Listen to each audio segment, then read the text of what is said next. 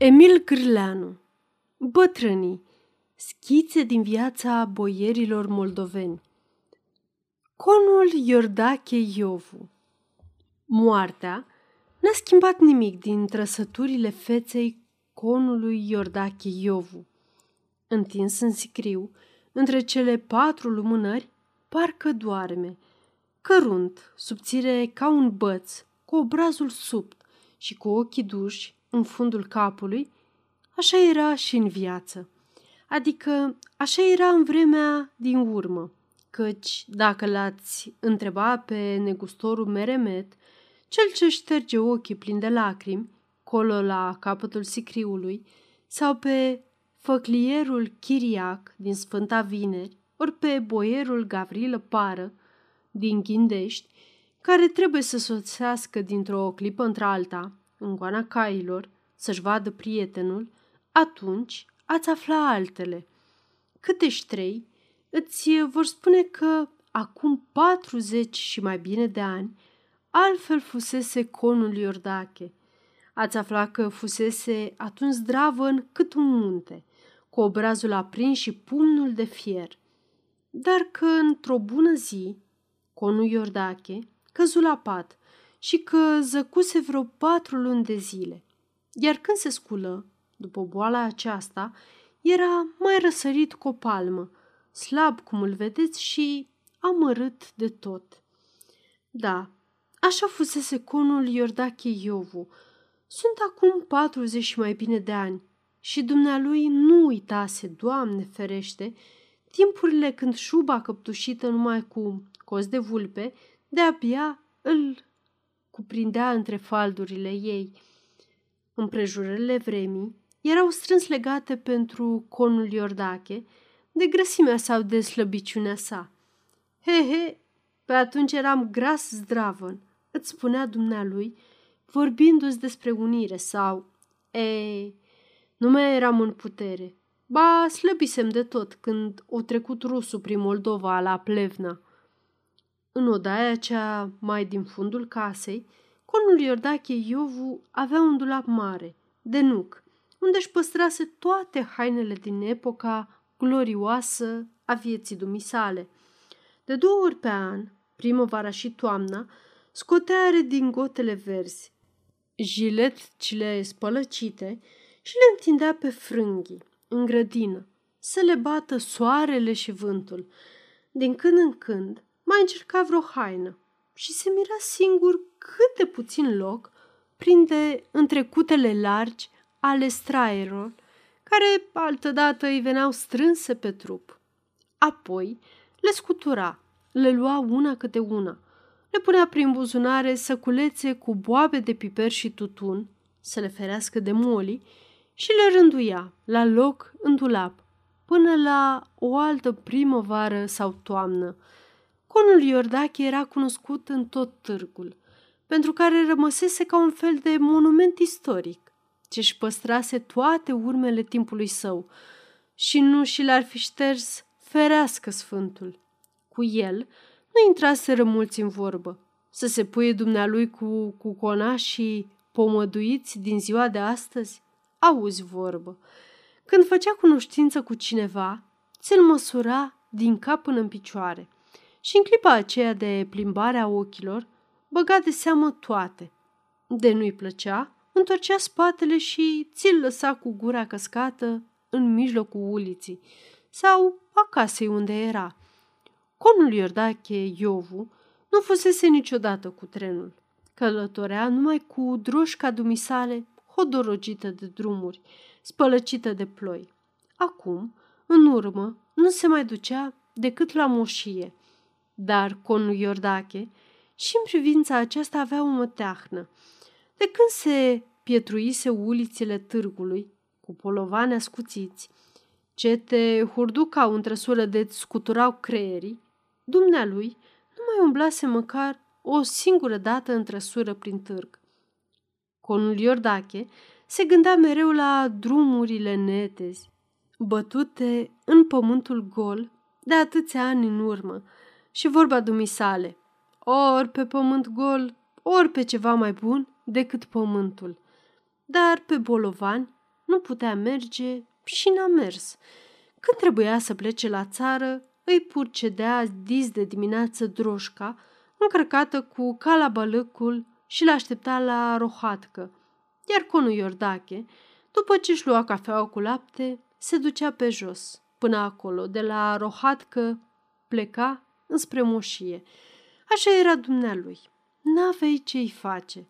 În târgul acesta se născuse conul Iordache și aici copilărise. Dar cu toate acestea, în vremurile din urmă, nu mai putea suferi târgul. Nimic din ce știuse odată nu rămăsese la locul lui. Dar nimic. Neam de drege strică, spunea dumnealui, de tineretul ista care nu se mai astâmpără într-un loc și răscolea lumea. De aceea, conul Iordache nici nu prea ieșea din casă. Îl vedeai câteodată răsărind, așa, pe uliță, uitându-se țintă înainte sau oprindu-se în dreptul vreunei case mari, noi, cu două sau trei rânduri, mătăhăloasă și înzorzonată cu fel de fel de ieșituri și cu curiguri. Conul Iordache o măsura din vârf până în temelie, de la un colț la celălalt, și amintindu-și de casa gospodărească, cu ziduri trainice și văruite, ce fusese dărmată spre a se ridica ăslaltă, dădea cu dezgust din cap și vorbea singur.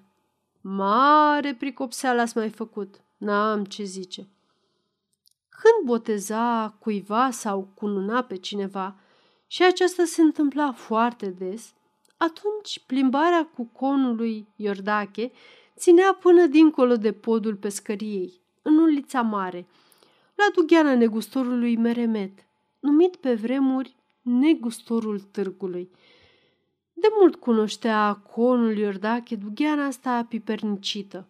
Cum ajungea la ușă, se pleca puțin, căci ușa era joasă. Apoi pășea înăuntru strigând, Bine te-am găsit, negustorule! Ce ți-a mai venit nou, hai?" Moșul Meremet sărea de pe scăunel, îi săruta mâna și începea a înșira ce primise cu 30 de ani în urmă de la Brașov. Conul Iordache se prefăcea că se minunează ba de albeața pânzeturilor, ba de trăinicia șaiacului, văzut de atâtea și de atâtea ori, ba de frumusețea chimirurilor sau a pungilor de piele cu găitane stacojii. Frumoase, negustorule, tare frumoase lucruri, dar lăs de brașovai. Negustorul se repezea, dădea jos de-a tăvălugul valurile de șaiac de văratec și capacele lăzilor verzi răsăreau, încondeiate cu fel de fel de mănunchiuri de flori galbene, albe și roșii. Trainice lăzi, ia să mi-o scoți pe aceea de acolo. Apoi mai cumpăra câteva bucăți de pânză, un val, două de șaiac, le punea în ladă, o închidea și îi lăsa răspuns că o să vie omul de la curte să o ridice. Scotea sulul de tinichea, învelit în piele roșie de marochin, făcut pe o măsura galbenilor, și număra tacticos negustorului, în palmă, prețul cerut. Conul Iordache, când cumpăra singur, lua atâta ca să poată plăti în aur.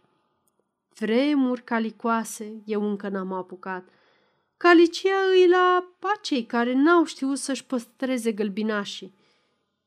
Și la aceea să rămâie, adăuga conul Iordache, trântind cu palma în gol, ca și când ar fi vrut să gonească mai departe pe netrebnicii ce n-au știut să-și păstreze avutul.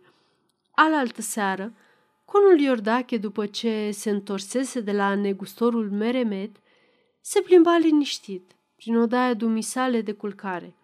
Deodată, îi se tăiară genunchii și simți o mare slăbiciune în tot trupul. Se sprijini de jilțul mare de lângă masă și stătu așa câteva clipe. Nu cumva ar fi și vremea, vorbi singur conul Iordache, care aștepta moartea ca pe un bun și îngăduitor prieten. După ce se mai întremă puțin, începu să se plimbe iar prin odaie, cu gândurile pierdute cine știe unde. Deodată, îi se făcu negru în fața ochilor. Picioarele îi se tăiară din nou. Noroc că era lângă scrin.